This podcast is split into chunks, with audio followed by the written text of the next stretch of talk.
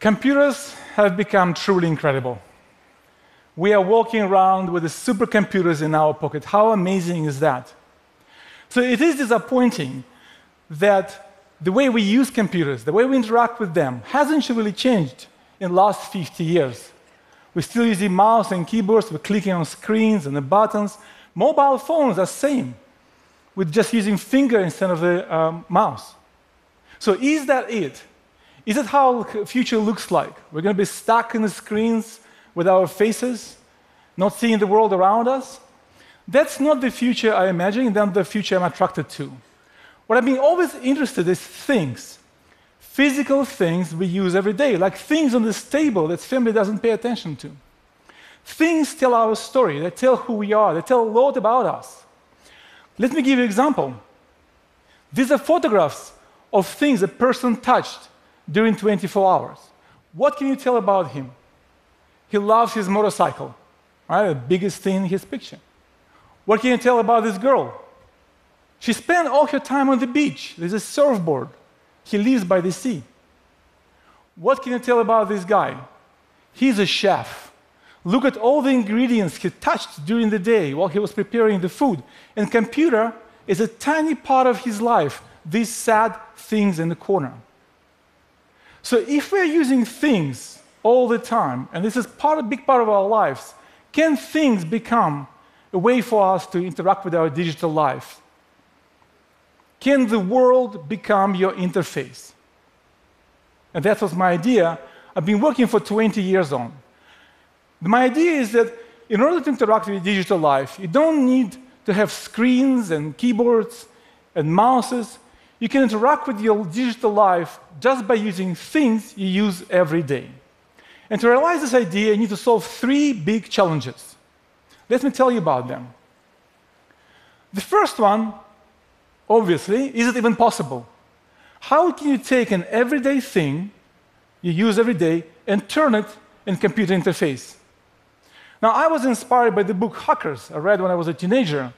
And the central idea of this book, one of the central ideas of this book, is that you can change the purpose of things by inventing new technology and then hacking into things and changing them. So I've been thinking what kind of technology I can invent so that I can hack into things you use every day and make them interactive. So when I was working at Disney, I invented this sensor which injects structured electrical field into objects and turns them into gesture interfaces. So this doorknob, unmodified, can become a gesture sensor. It can know how you're touching it, it can feel how you're touching it. It may circle or it can grasp. And this doorknob is unmodified. There's nothing about special about doorknobs. Anything can become interactive. What about plants? So the plants are interesting because with plants I can actually know where you're touching. You can see the line moving up and down in the image. And I can turn to the musical interface.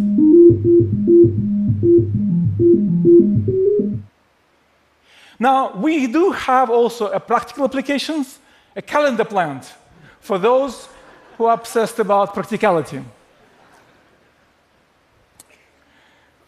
We can give things a personality. So in this particular example, the orchid can communicate to you through images and sounds. It doesn't like to be touched, so it creates electrical images and hissing at you. We can also give, well, this plant, for example, is, is more robust. It's snake plants, and it likes playing you, it engages you. So everything can be different, and everything can be uh, represent what it feels. So uh, everything can be hacked, all the things, including your body. In this example, we hacked your body so you can measure how you're folding your hands and then using your hand gestures to control something else. So if you don't want to listen to some music for thousands of times, just simply can cover your ears to turn it off. So everything can be hacked, and research is important. But uh, the second challenge we have is how can we go from R&D and prototypes to real products? How can we make real things that are also interfaces? And you may ask yourself, who would do this? Silicon Valley? Is it do Shenzhen? Now the challenge there that the world of things is huge. Every year, apparel industry produces 150 billion garments. In comparison, technology industry only makes 1.4 billion phones. The world of things is much bigger than the world of technology. We can, the technology world cannot change the world of things. Instead, we need to create technology which change makers of things, people who make your chairs and clothes and everything else, into makers of smart things. Enable them to do that. So test this challenge, we come up with a very simple kind of idea and challenge. Can a tailor make a wearable? Now, we don't want to take a tailor and turn the tailor into electrical engineer. We, don't, we still want to have some tailors around.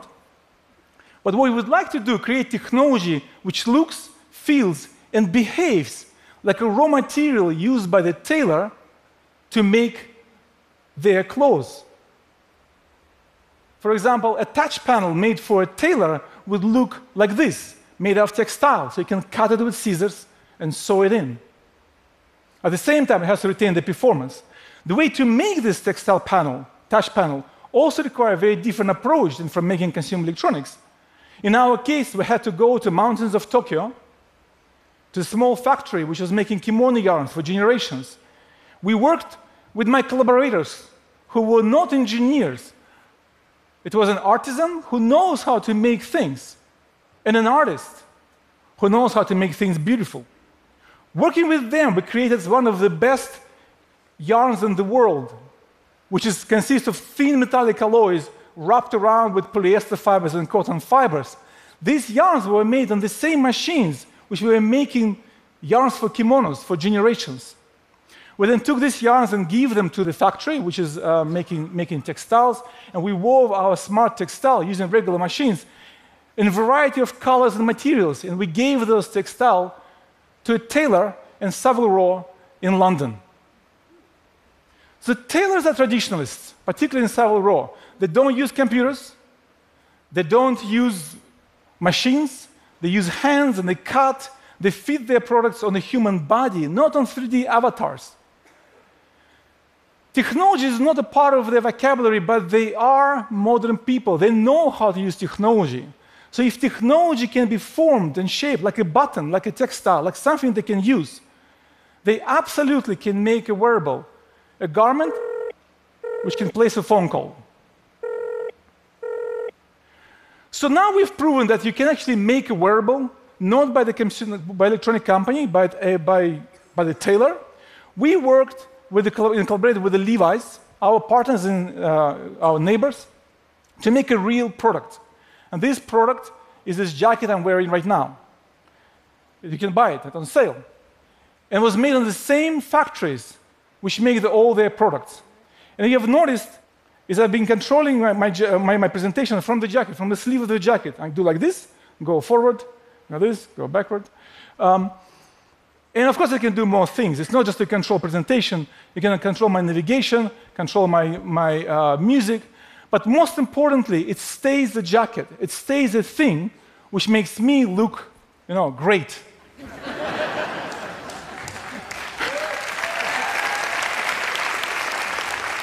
and that's the most important thing. So, um,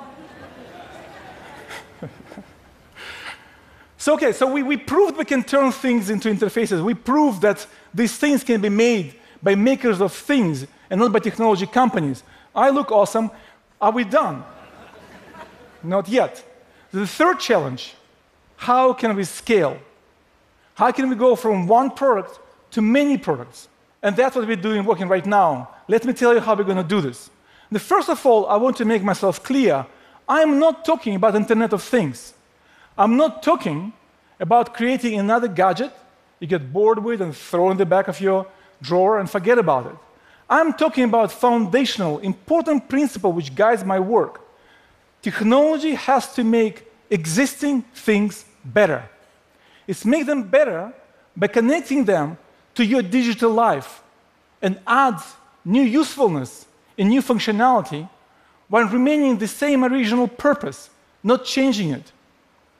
This jacket I'm wearing can control my mobile phone and presentation, but it remains a jacket.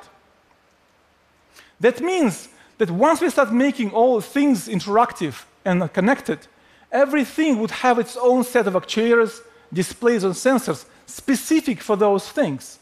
A pair of running shoes does not need to have a touch sensor. Why would you have a touch sensor on a pair of shoes? It will have a sensor which would measure your running performance or knee impact while remaining the great pair of shoes. Makers of things will have to start thinking what kind of digital functionality they have to offer to their consumers. They will have to become service providers, or they become irrelevant. We will have to create a service ecosystem, just like we've done for mobile phones, where you have an apps and service and everything else, and sometimes you're still making a phone call. Now, to make this ecosystem possible, we have to avoid fragmentation.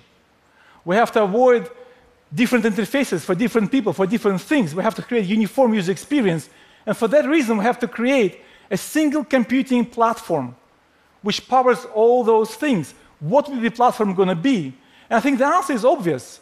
It's a cloud, a cloud computing. Now, you cannot connect things directly to cloud, obviously.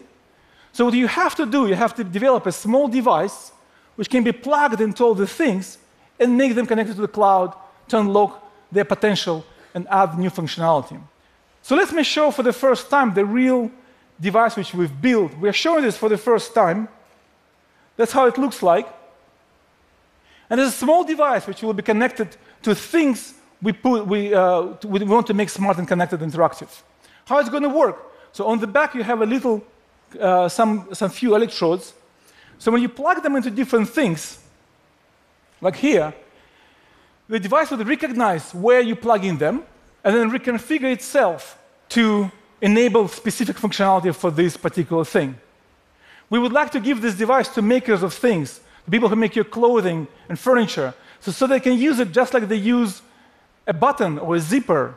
And what they're going to make with them, it's up to them. We don't want to dictate the use cases. We would like to let people who make those things, artists and designers, brands and craftsmen, to imagine and create this new world where things are connected and have all this new exciting digital functionality, where you don't need keyboards and screens and mouses to interact with your computer. So I've been working on this idea for 20 years, and now it's taking shape. And as it's taking shape, what you're realizing that I, I always thought I'm working on computer interfaces. I always thought myself as interaction designer, but I'm realizing that I'm not building interface what I realized that me and my team were building new kind of computer, an ambient computer. Thank you.